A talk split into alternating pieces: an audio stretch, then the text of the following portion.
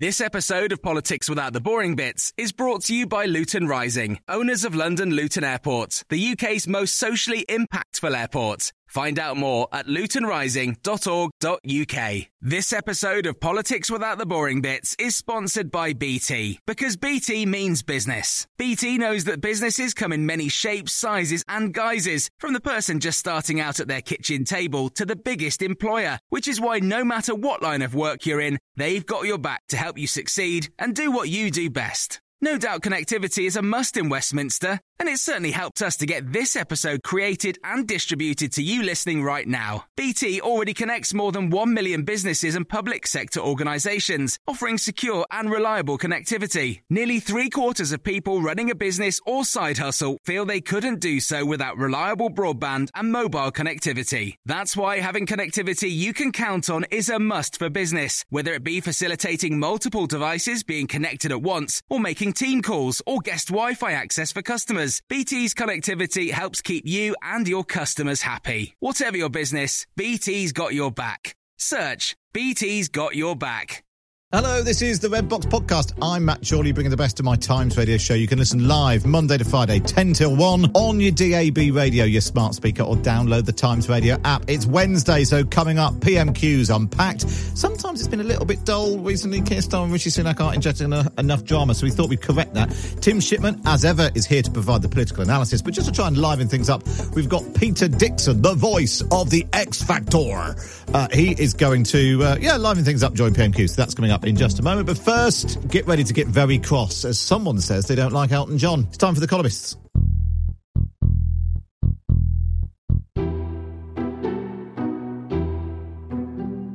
The Columnists with Alibert, Alice Thomson, and Robert Crampton on Times Radio. Yes, it's that time when we take a look at the day's news. And it's a Wednesday, we've got Alibert. So Robert Crampton's here in the studio. Morning. Nice Hi. to see you. Hello.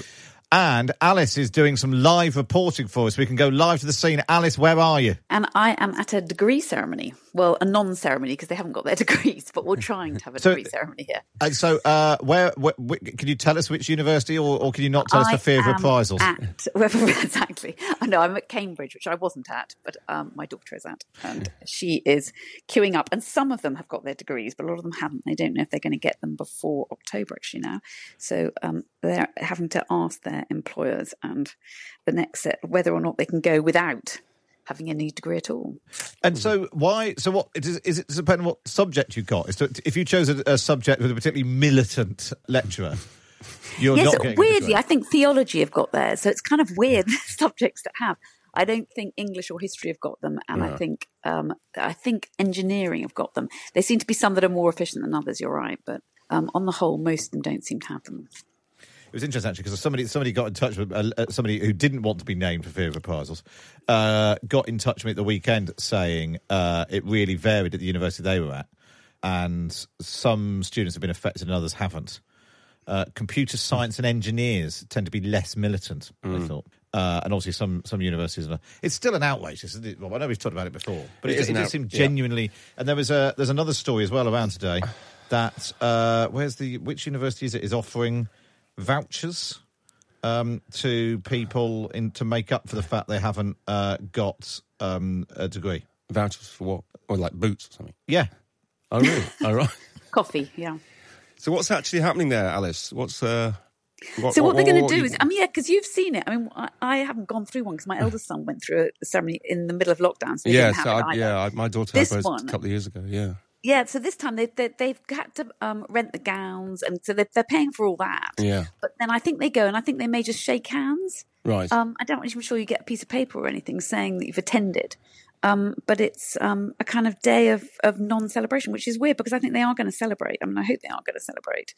Um, but I'm also hoping that some of them will end up suing the universities because I think the only way these universities are going to take any notice of this is if the students get together and say enough. well, there's, there's some UCL students are doing that, aren't they? Who was in the Yeah, they're doing it over lockdown, aren't they? Yeah, these, in- it this course- generation yeah. don't haven't done anything yet. But I do think it's weird because a lot of them can't then go on and do MAs or. Um, I know the, the ones in America have been told they can start their American degrees, the Right. postgrad degrees, but if they then don't get the first that they're expected to get, then they have to leave. So you, you have that kind of embarrassment of spending a month at a university and then being told to go because you're not Well, good enough. What were you saying about fear of reprisals? Was that a joke or is that true? No, what, well, well, it was a joke. Right. Because it's But not I like, think- I mean, what sort of reprisal? Well, no, no, but, it's- but but I think um, some people because we've talked about it a lot. Some Yeah. people have got in touch and said either I'm waiting on my degree or my child is you know is not getting a degree. But they're When- genuinely concerned when that they we've might said be when we said, do you want to come on Yeah. and talk about it? They said, oh no, because I don't want to like rock the boat because we're trying to be nice to them. Yeah. So there is this like real fear, it seems, of we don't want to be seen to be criticising the university because that might further hold up Yeah. getting their degrees. Well, also, it's if you ever want to have any kind of, you know, if you go and do a job and you need to have a reference, you may have to go back to one of the tutors. I think that's the problem in all these universities is, you know, they don't want to. And also, I think a lot of the students really feel sympathetic towards the lecturers because they've seen how little they're paid and how much they're doing. And I, so I think it's much more complicated than just, you know, they should get on with it. I think the lecturers are having a really tough time. And also universities and also the, the children all have a different reason uh, for wanting this to be resolved. I So hang on. So I found the story. I found the story. So this is a he's a he's a journalism grad, graduate at Trent Uni. Uh, William Hollowell reporting. University of Manchester. Uh, they are planning to compensate students affected with five hundred pound vouchers and a letter explaining to future employees, future employers, why they haven't received degrees. Uh, the university has acknowledged that students are at risk of not graduating due to the market and assessment boycott. So they're going to 500. I don't know what was a voucher for. It's also quite expensive. Yeah, it's quite a lot. yeah. Uh, maybe they should just maybe give that 500 pounds to the thinking- markers. Yeah. Yeah. That's what, yeah. What are they? Uh, and um, and a letter. So it's almost like a degree. It's a Yeah. letter to say, it's a piece of paper to say your piece of paper might be coming later. yeah.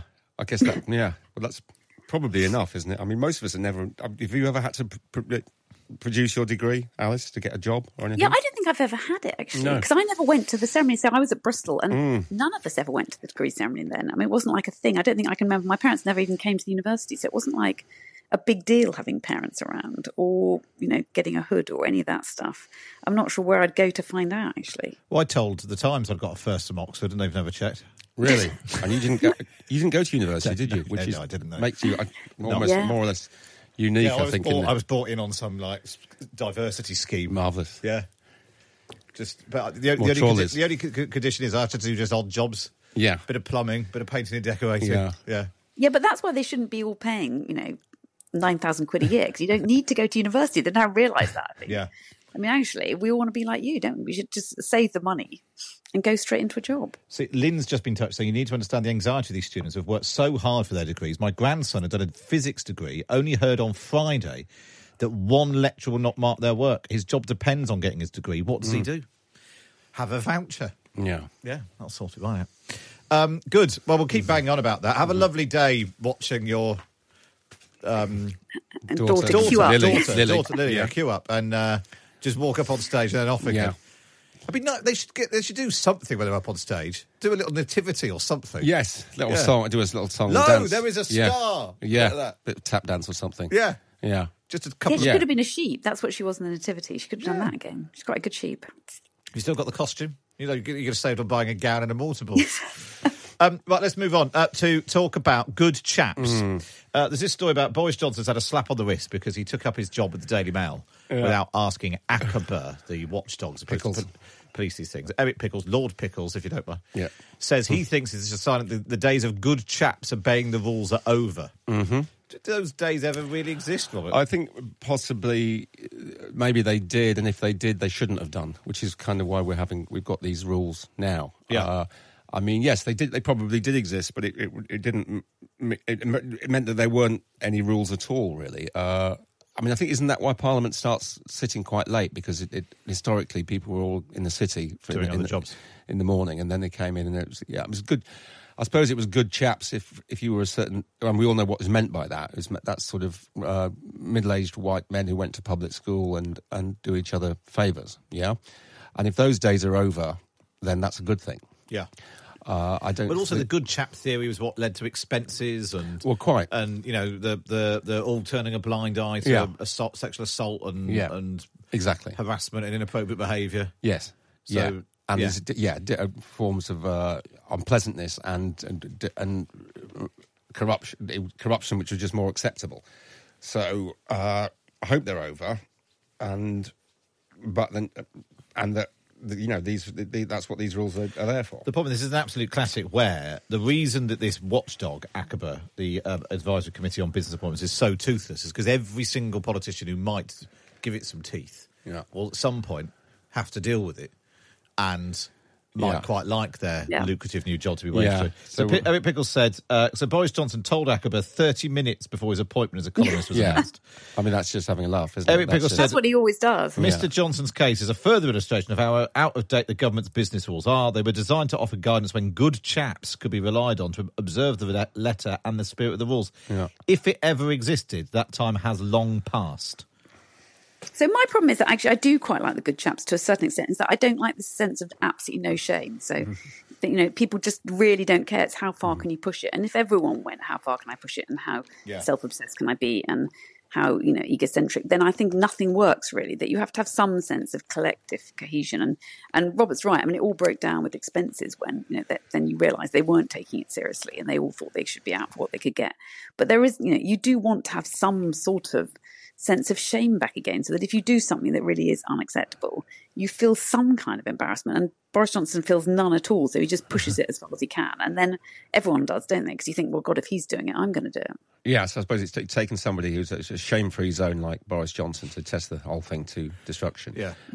because I guess some people feel a, a modicum of guilt Yeah, even yeah. as they're doing it, and and and he doesn't. Uh, what, what's I mean, what's wrong with having some sort of outside scrutiny on this? Yeah, anyway, exactly. I mean, why is why is Eric Pickles? I mean, your point you is get, that you know, I mean, in lots of other jobs, you sign contracts which are binding when you, you know, when Yes. you leave. You know that you can't go, you know, particularly Yeah. if you work in commercial worlds, you Yeah. can't go to particular rivals or you know, and all that. So, Well, yeah, and fundamentally, you're not supposed. You should, well, if you're paid to do one job, you shouldn't be, Shouldn't be doing doing another job. Yeah. And uh, that's but, but in this case, these, these these rules also govern if you, as in Boris Johnson's case, you've left Parliament. Yeah, You're still not supposed to go off and and I mean, I suppose at least he's writing for the Mail and he's not selling arms secrets or something. yeah. or keeping you know a load of secrets in his bathroom. Anyway, uh, from from from one good chap to this good chap.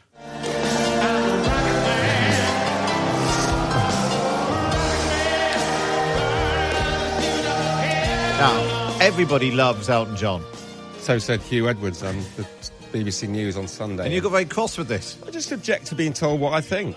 Uh, I think Why a- don't you love Elton John? I don't not love Elton John, but it's like saying I, why Answer don't- the I- question. why, don't, you love? Everybody loves Elton They don't, do they? They just don't. They sh- well, they should. Uh, well, that's your opinion. Uh, no, it's a fact. The fact is that Elton John is a very popular recording artist, and lots of people like him, and some people don't like him, and some people like me are fairly indifferent to him beyond about half How a can you dozen be songs. to Elton John? Because he's done a few. I think he did a few good songs. A Quite few good songs. Quite a long He time. was on- quite was a long time two and a ago. half hours. Quite a long time ago. Hmm. Uh, Sunday, and then everyone was a banger. Were they? I'd right. Fine. I didn't watch it. I didn't watch it. I. Uh, I don't know why I'm being so. Why I'm being castigated so much for this. I- So was you were angered. You were watching the ten I was news. annoyed by the fact that there's a whole long there's a list of subjects which uh, the BBC and the and us in in the print media as well have sort of determined uh, everybody thinks are wonderful the whole of the time. Yeah. They include apparently now Elton John. They also include the royal family, which uh, and normal journalistic standards go completely out of the window when these matters are being uh, Yeah. reported on, so-called reported on. Yeah, Celeb Banksy is another one. I forgot to include him in my list. We all love Banksy. We all love going to the seaside. We all love hot weather. We all love But Christmas. not Meghan and Harry, I think. I think Yeah. you've got to say there are some Yeah. exceptions. Well, they've The gone the hot other weather way. thing, the, the implication Yes, yes. when they're Everybody doing the loves weather, hot weather. is all yeah. All, and the fact is, for for a lot of people, anything beyond sort of warm is actually really uncomfortable. Yeah, yeah. Uh, going to the seaside, picnics is another one. I cannot stand eating outdoors in sunlight. Uh, it's just really. you would eat outdoors at night? No, I'd eat outdoors in the shade. Oh, okay, fine. But the idea of setting up in a on a beach with a Yeah. load getting sand in your feet, I basically do agree with you on that. or sitting on a on a fe- in a field with a load of flies. No, Many not- many years ago, we hadn't we hadn't been courting for long. My wife and I, my now wife and I, uh, were at the seaside, and my mother-in-law turned up. She Mm. got a whole load of stuff, including a tub of I can't believe it's not butter, and was discovered, uh, astonished to discover it all melted. Yeah. because it was boiling. Uh, Alice, you surely love Elton John. Yeah, well, my thing about Elton John is not just the music. I think he is an amazing gay icon. Yeah, correct. that God, Oh, so, now I'm a the homophobe. so now I'm a homophobe. you are exactly wrong. You see- so Robert now, you know, uh, which I think You're is homophobe, Philistine. I said in my, I said that I admired Elton John as a campaigner. I- Why don't you want to raise money for AIDS, Robert? Why are you Go on, pro Alice. AIDS? Go on, Alice. Yeah, so that's my problem. Everything he's done. So he's picked up Russia, he's picked up Uganda, he's picked up all these different countries around the world that are really appalling on I- homophobia. I- he I- hasn't picked up Robert yet, but he could As I pick up said, Robert for I admire him as a campaigner. Although I think what he said about Philip Schofield was wrong. He, that was his most recent foray into. Uh, Yeah, I don't think that was homophobia with No. Philip Schofield because actually it would have happened with a man, with Yes. a, wo- younger woman. I think. Mm-hmm. I think we just find out those age gaps very distasteful. Mike's been in touch. Why do you hate Elton John and therefore Britain so much? Robert. I love Britain, and I don't hate Elton John. I'm indifferent to Elton John. That's my point. I'm indifferent to Glastonbury. I don't. I'm obviously not going to rail against a music festival and people having a nice time. That's entirely up to them. But it's not my scene. I don't like. I wouldn't. I mean, the article was headlined. I would 350 pound for a ticket. Yeah. And I was saying, if somebody said to me, "You've got to go to Glastonbury," or give me for 350 pounds, I would pay 350 pounds not to go. And by the way, I haven't just had. I've been. I've been slated, yes, by Elton John fans, but I've also had lots of people writing to me saying that you know, well done, because I feel the same way about Glastonbury. It's become ubiquitous. It's become. Yeah, yeah, yeah. It's become I like. do. I think. I think the. Uh, I, I agree with you on the point about Right. BBC News, in particular. I don't like the assumption. I don't like the group think. You know, I don't like uh, the, the the the sense that we all. I, I mean, I, I've said this before, particularly about the royal family. Yeah, that we all have to put on stupid expressions. Yeah. uh, when we talk about the royal family, just that they that they go and open a fete or something. and twenty five percent of us don't think there should be a royal family, and amongst younger people, it's much higher. Incidentally, so yeah, Elton. I mean, I, you're still wrong. uh, right now, Robert, just because this our whole item is basically let's talk about Robert. You went for a sleepover with a hermit in the Scottish Highlands. I did. Why? Uh, because the uh, the hermit has got a book out, uh, which might you might say detracts from his hermit credentials, as does the fact that he's uh, invited me for a sleepover. Uh, but as he as he explains in the and, and he's got a guest cabin, which is, you think is a contradiction in terms for a hermit. Yeah. He's not really a hermit. He's just a bloke who likes. Solitude, solitude and living by himself. He actually has you know, fra- fairly frequent visitors. He needs them because he's uh, he's getting on a bit, and he Yeah. needs people to come around and see that he's okay and deliver him food and chop up some firewood for him. Uh, so yeah, that's what I was writing about, and uh, yeah, I spent an over, overnight there up near Fort William. He's got no electricity, no gas, no water, no no phone reception. Uh, so what we thought we'd do is speak to someone who can give us some survival gu- uh, skills. John Bow is founder and owner of Wild Way Bushcraft. Morning, John. Morning, how are you doing? Uh, very well, very well. Uh, Alice, are you, are you? Do you think you can survive in the wild? Um, I have actually been to Rannoch Moor, I have to say, Mm. but I haven't slept out the night there. It is fairly bleak. I'm not sure I could um, spend that much time there, but I could fish. I'm quite. I, that's what I'd be doing because there's lots of lakes up there. They're lochs. Yeah, he lives by so the go on then, the loch. Go on then, John. If if the three of us, me, uh, Robert, and Alice, were, were dumped in the countryside, give us I don't know two or three tips on how we survive.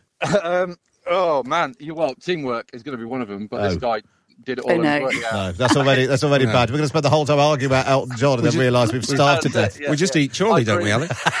yeah, exactly. That'll keep you going. leg by leg. Right, go on, John. Um, so, uh, so shelter is going to be your main priority. Um, to to get somewhere out of the elements to start with. Um, after that, you're going to be thinking about water, um, and then food last. So, um, yeah, it's it's a pretty epic story that uh, what what Robert's done. I have to say, I don't think I've ever thought about food last. That's my first thought: morning, noon, you and can night. survive a long time without food. You can't survive more than a few days without water. And when you talk about shelter, John, what's the best? If you did find yourself in the wild accidentally, how is it? Is it literally sort of branches and leaves, or is there a clever way of building some shelter? Uh, I mean, yeah, there's you can build your build a shelter out of the out of the elements, essentially out of sticks and leaves, like you say. But um, uh, you you basically last three hours without adequate protection from the elements, um, roughly before hypothermia sets in. So um, that could be uh, underneath a fallen root base or um, in a little dip in a well in the ground. Um, you just need to get out of the weather, essentially. What, what, how do you? How can you find water?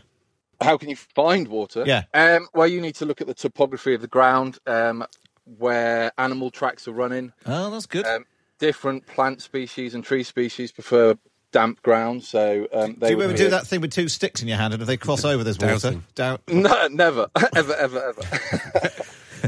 There's And no about- shortage of water on Rannoch Moor. And if you had to kill Yeah. something, what's the biggest thing you've killed, John? Uh, what's the biggest thing I killed? Well, um, oh, I don't know, a rabbit. I guess. I mean, we live in the UK. There's not many wild Yeah, beasts. Yeah, yeah, yeah, yeah. You're not going to down a I line. can't be in a Aren't there village. lots of stags, aren't there? There's on lots of yeah. There's think? like, well, not as many as there used to Can be. you there, kill a haven't there? stag with your bare hands? No. Text us, 87222. well, thank you for that, John. I feel like we're fully prepared now. Uh, John Bow, founder and owner of Wildway Bushcraft. Thanks so much for joining us. Robert, I was going to say lovely to see. It's not really. You're carrying on with that Elton John nonsense. No, sorry, Aaron. We'll yeah. have you- we'll have you Well, replaced. no, we've fallen out. Yeah. Uh, Alice, best of luck with your non-degree degree ceremony. Thanks. Speak to you next week. Uh, lovely stuff. Robert Crampton and Alice Thomson there. And of course, you can read them both in the Times every week. Just get yourself a subscription. Go to thetimes.co.uk forward slash Times Red Box. Up next, it's PMQ's Unpacked.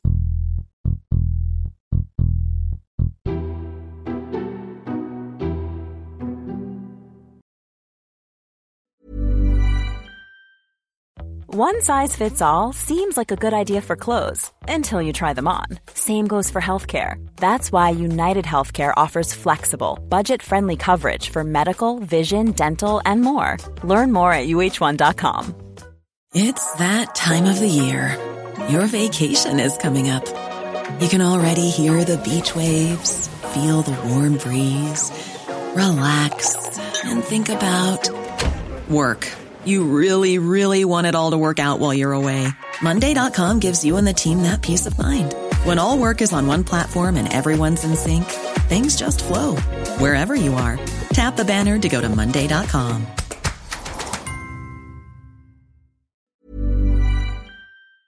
This episode of Politics Without the Boring Bits is brought to you by Luton Rising, owners of London Luton Airport, the UK's most socially impactful airport. Find out more at lutonrising.org.uk.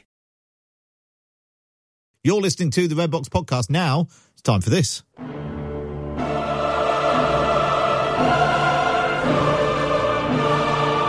PMQs Unpacked on Times Radio.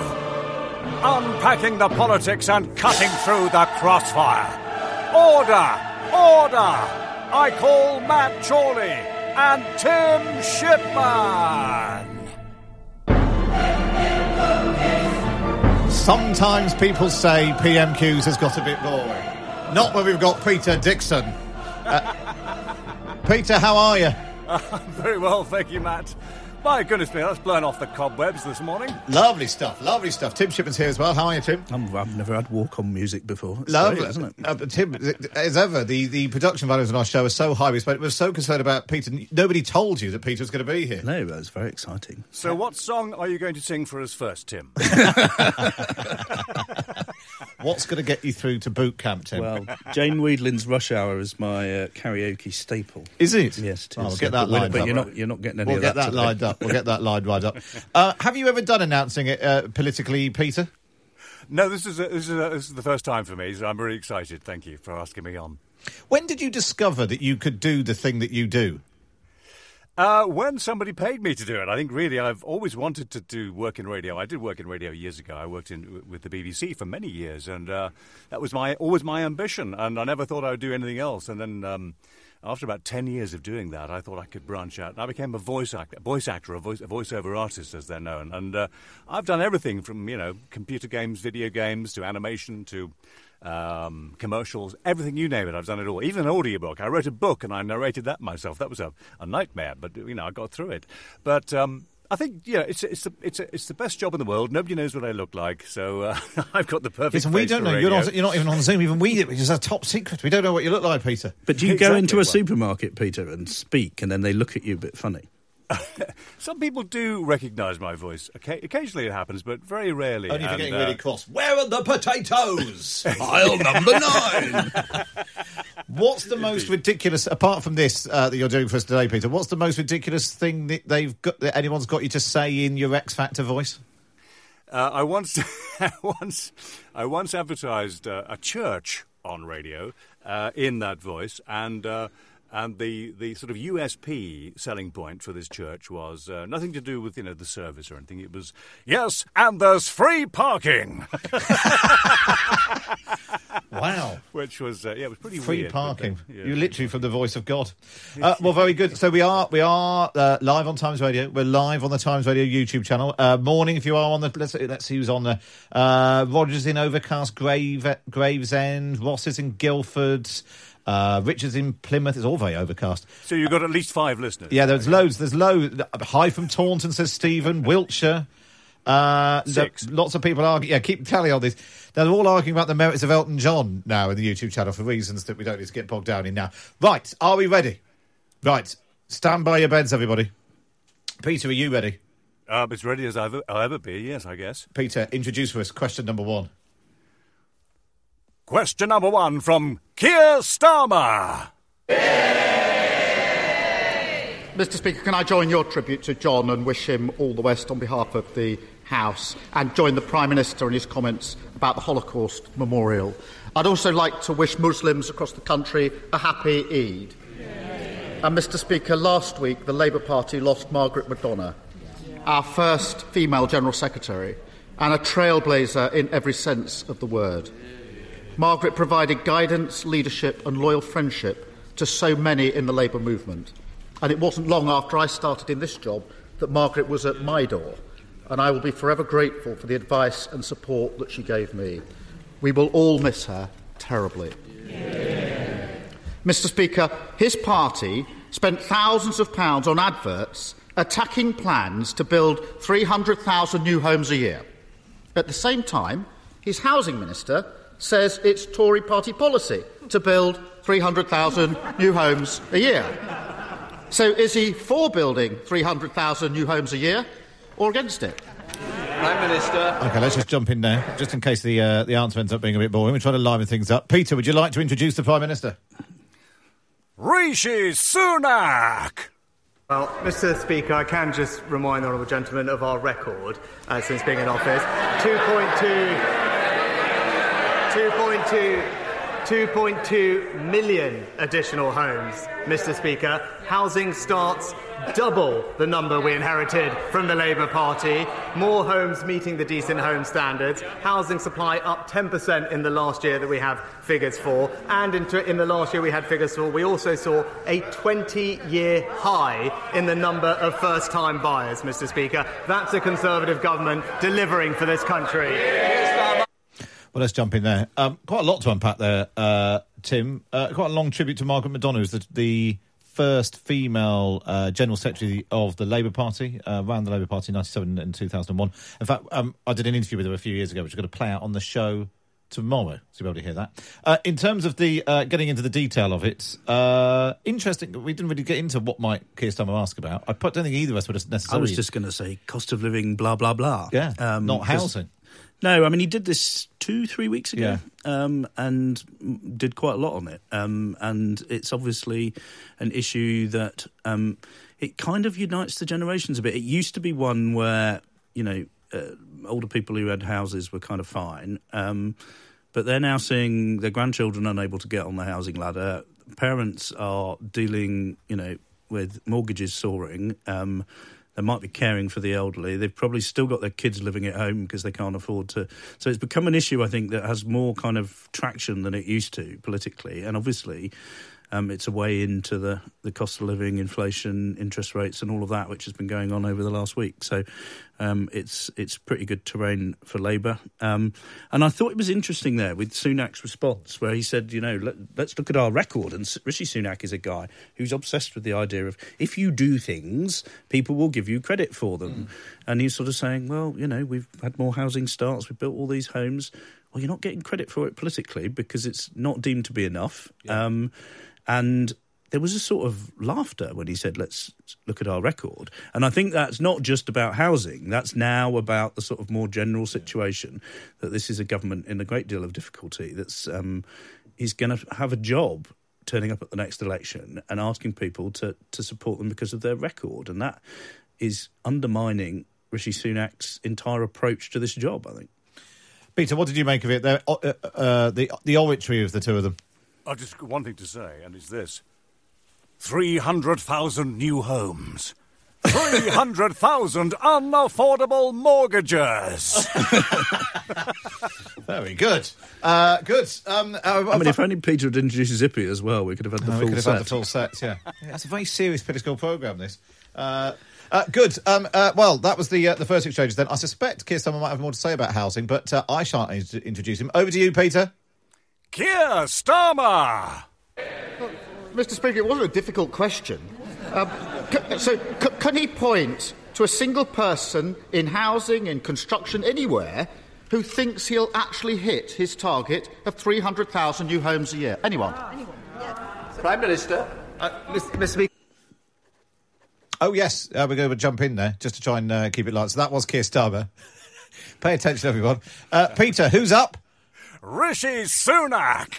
The record is that in the last three years, we've delivered almost record numbers of new home building in every one of those years. But, uh, Mr. Speaker, talks about targets. So let's be clear. I promised to put local people in control of new housing. I delivered on that policy within weeks of becoming Prime Minister. But I am confused from the Honourable Gentleman because, first, the Shadow Community and Housing Secretary said communities should have control. But then he then said we should get the targets back and disempower local people. I do want to give him some advice. I don't think it's local people that are the problem, it's a Labour Party policy. Oh, it's the Labour Party's fault. Well, I mean, it's interesting this because uh, Sunak's precise point is probably correct that Labour are trying to have it both ways. Um, the real truth here, though, is that um, it is local people who are the problem because they're the ones who stop the houses being built Yeah. if you give them the power to do so. And I think anyone who follows housing policy knows that the second the Tory party removed the uh, the sort of national housing target and said, you know, any old NIMBY can stop anything happening uh, within a stone's throw of them. Um, that you know, now there may be good reasons for that. It's democratic. Um, people don't like having, rightly don't like having their um, uh, local communities despoiled by a new building. But if you want to build homes, this is not the way to do it. And I don't think there's anybody who thinks it is. Um, so they're both being slightly disingenuous, frankly. And it, but, but they're both. It will surprise you but, to they're, but they're both sort of trying to face both ways at once. Rishi Yes. Sunak saying, "Yes, we're going to hit my con- my target," but well, the first things I did was put local people in control of new housing, and, And those tr- two things don't work. No, they don't work. And um, the real truth here is that um, uh, the Tory problem is is is not so much vis-a-vis Labour, but vis-a-vis the Lib Dems, who've made a huge Mm. song and dance out of any kind of new building.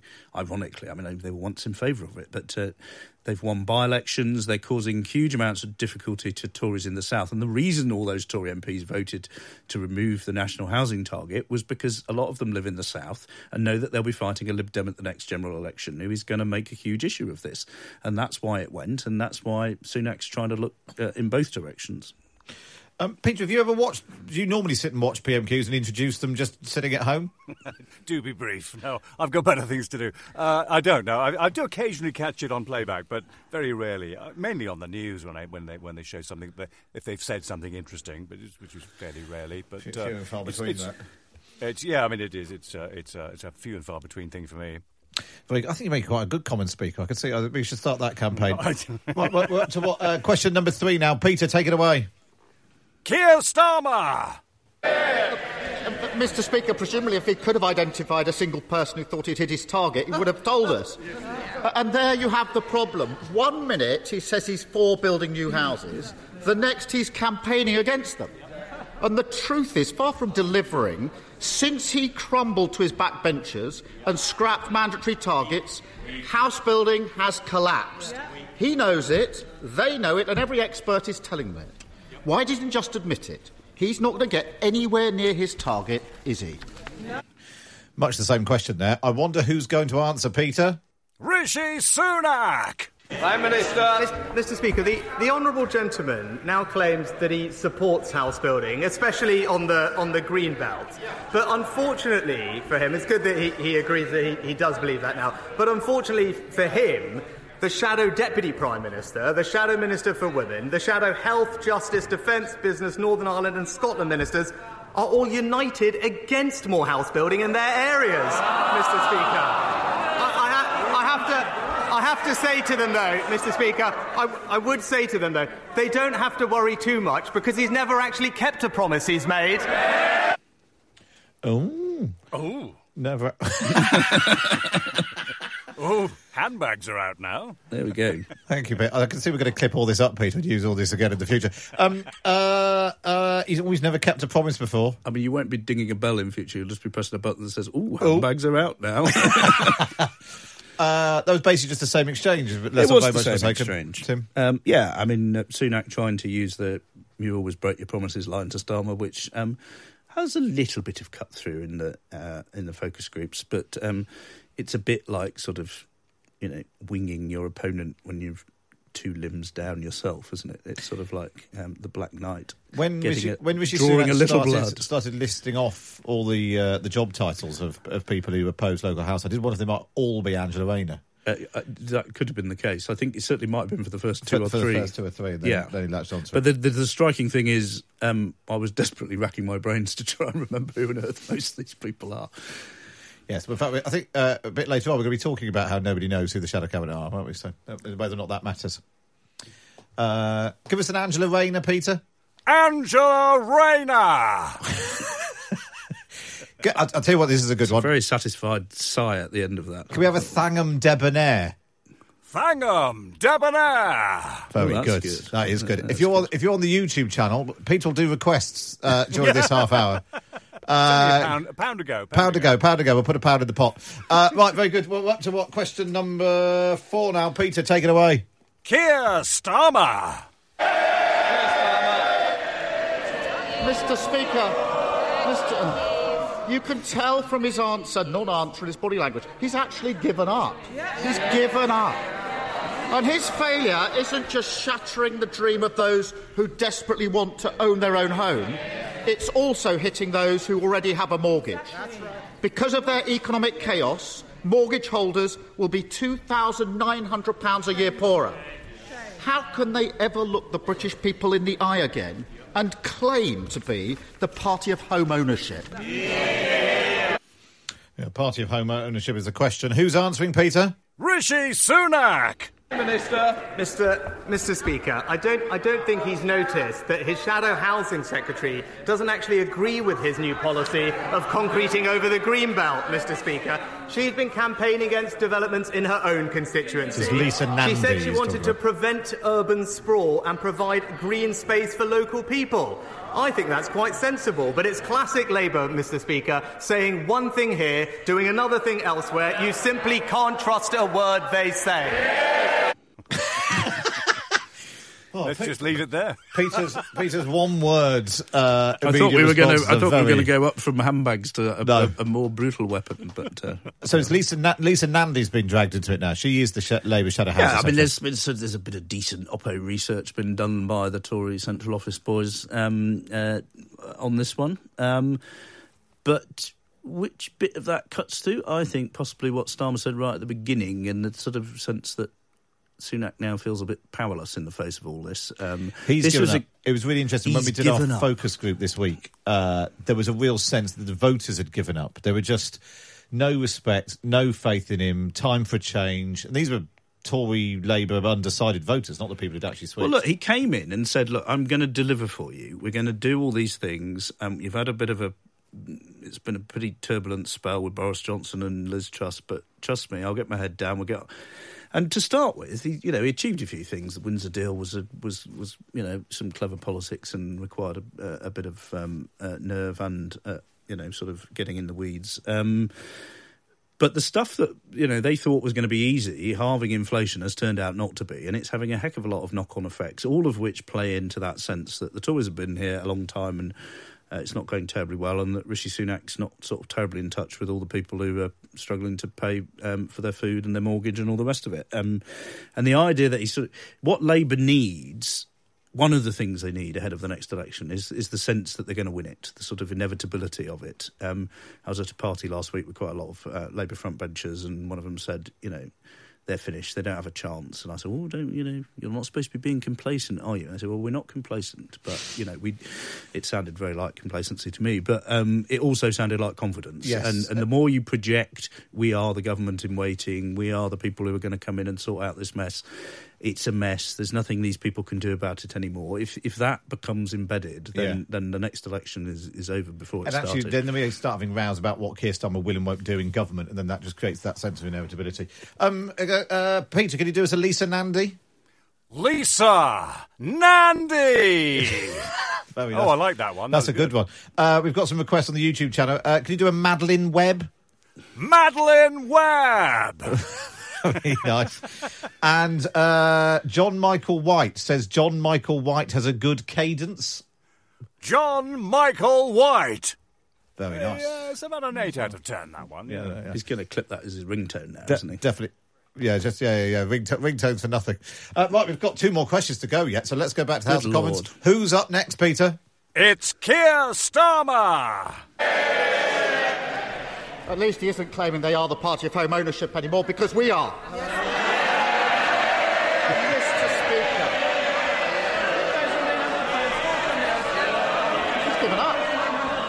Mr. Speaker. The, the Prime Minister, the Prime Minister says he's 100% on it. But his definition of 100% on it is to gently ask the banks to do the right thing. His softly, softly approach, refusing to put mandatory measures in place, risks leaving a million households without support. How many will have to lose their homes before he'll stand up for the people his party have pushed into economic misery? Well, that's the uh, another uh, big uh, challenge from Keir Starmer, accusing them of pushing people uh, deliberately into misery. Who's going to respond to that, Peter? Rishi Sunak. Mr. Speaker, in fact, the vast majority of the mortgage market is now covered by the new mortgage charter that the Chancellor's brought in. That is delivering practical help to mortgage holders, allowing them to extend their terms, switch to interest only mortgage, and actually saving them hundreds of pounds a month. So instead of scaring them, actually, there is now practical support in place. But it's right that he raised uh, home ownership, Mr. Speaker. That's why we on this side of the House introduced a 95% mortgage guarantee scheme. It's why we introduced the first homes and shared ownership schemes to get people onto the housing ladder. And crucially, Mr. Speaker, it's why we cut stamp duty. So now what we've seen is the highest number of first time buyers in 20 years, Mr. Speaker. That is twice the number that the Labour Party ever managed. So now he's saying that building houses is a good thing. Your, one- your sorry, I should, I should have left a space, Peter, for your one word uh, response. Uh, there's statistics, and then there's statistics and damned lies. I don't, I don't know who to believe. Really, you hear all. They, they both seem to have, you know, reasonable arguments, but um, I'm not sure. I, that's why I'm a floating voter, guys. I really don't know who to vote for. I mean, it's, it's a good point that, that numbers get thrown around. Uh, they're both sort of telling the truth and not at the same uh, at the same time. Interesting, Keir Starmer tried to lay claim to being the party of home ownership. Yeah, which has traditionally been a Tory thing, um, but it's becoming more difficult for voters. And you know, when you're the opposition and the other lot aren't doing brilliantly, you can claim to be all sorts of things. Um, uh, but I think you know what what's what Sunak didn't push him on is what what would Labour be doing here because. I think most economists and people who understand this say that if you start actually bailing out people's mortgages, which is what he's sort of implying Labour might do, would While, itself while having actually ruled that out. having actually ruled it out, Yeah, yeah, yeah. but sort of trying to suggest that they might do a bit more. I mean, you know, why haven't they? They've been calling in banks and supermarkets, and they're calling in a bunch of regulators this week. It's all very boring regulation, but that's probably one of the ways you could actually achieve something. It's a very Rishi Sunak way to do it. Uh, might achieve something without actually winning you any votes. Um, but, But, it's, yeah, al- I it's mean, also if you- basically the government slightly shot Labour's fox because Labour was saying this is what we would do. You know, we'd have more mortgage holidays and interest only and that's now payments. all precisely what they're doing. It's what they- so now they're having an argument about how the government said it's it's voluntary. Labour say it should be mandatory. The government says well, if we did that, we'd have to pass laws, which would take time, and actually getting the banks in and doing it voluntarily means it'll happen more quickly. Yes, I mean it's a sort of um, a, party of disingenuous uh, nonsense, but you know, it's PMQs, so Uh, I was, I was- reveling in it. I was just looking actually at the polling on which government would be better at helping people get onto the housing ladder. And uh, I realised that Labour are down to 11. Uh, sorry, the Conservatives are down to 11%. Only 11% of people think a Conservative government led by Rishi Sunak would be the best at getting. I mean, it, it was on twelve percent under Liz Truss. Uh, Thirty-two percent uh, of people say uh, the Labour Party, uh, just behind neither of them on uh, thirty-five percent. But that's amazing. I mean, if you went back to briefly in 2021, the Tories were ahead of Labour. Uh, it's been sort of the Tories always been tanking sort of pretty much ever since then.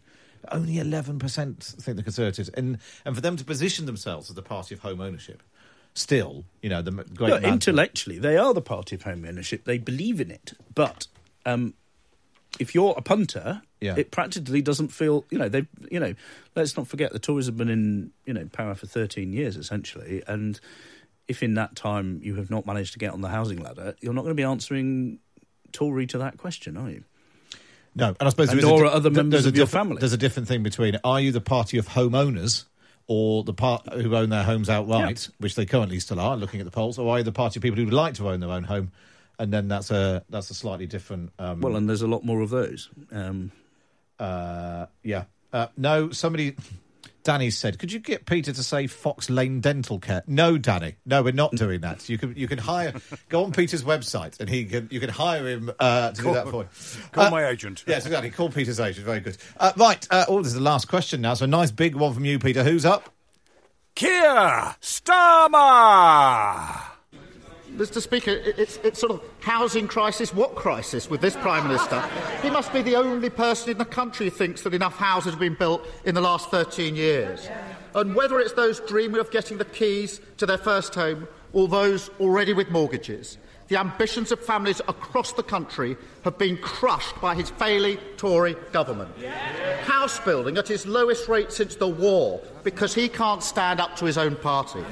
A Tory mortgage bombshell because they crashed the economy. Millions left without support because he won't make lenders put families first. Rather than lecturing the rest of the country and holding their nerve, why doesn't he try and locate his? Bombshell. Very good. We got there in the end. Uh, I knew we'd get. I knew we'd, We'd get one a yeah, bombshell in there. We got yeah, a bombshell yeah, in the end. Uh, so that was the bombshell from Keir Starmer. Who's going to respond to that, Peter? Rishi Sunak.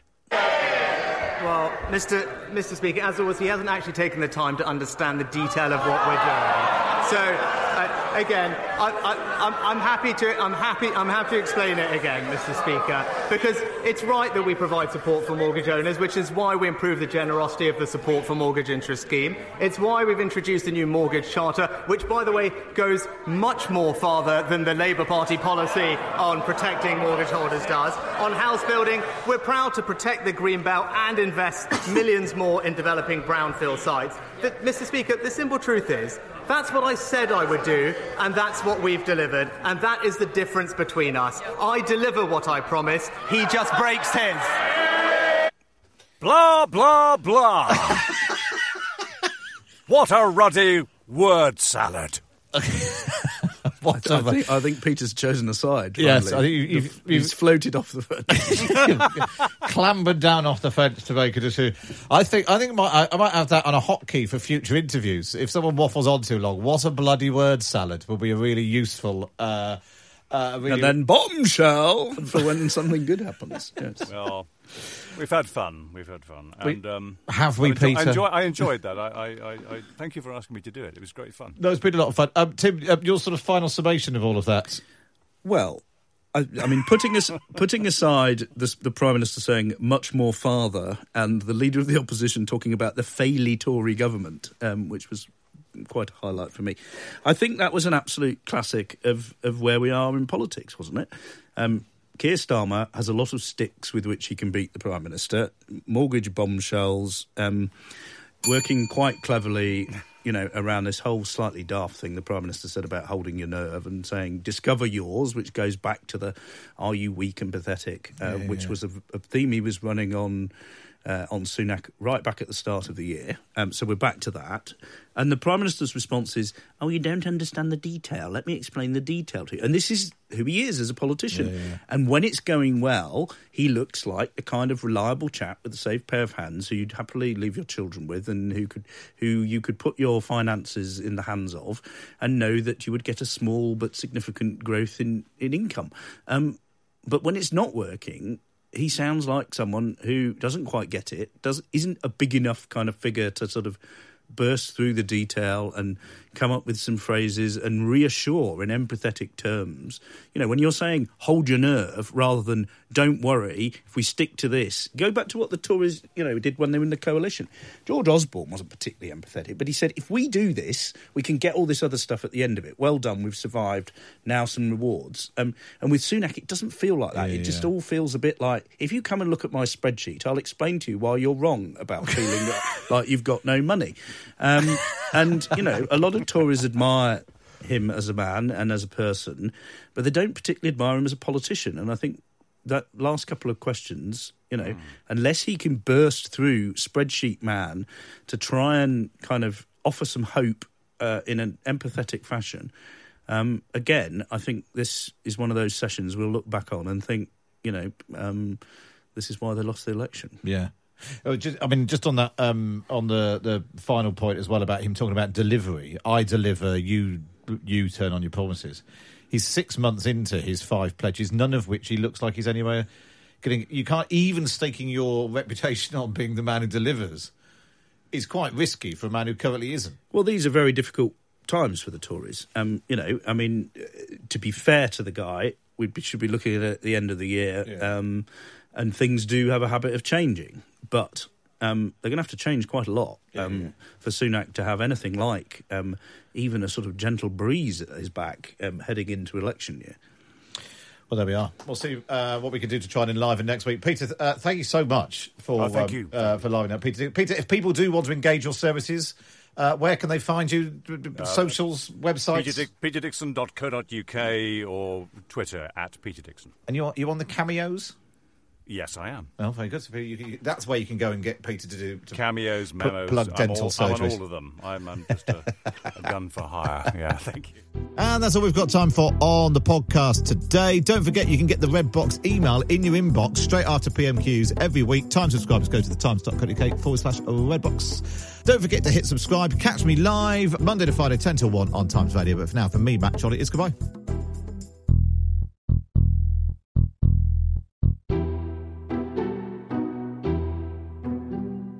This episode of Politics Without the Boring Bits is brought to you by Luton Rising, owners of London Luton Airport, the UK's most socially impactful airport. Find out more at lutonrising.org.uk.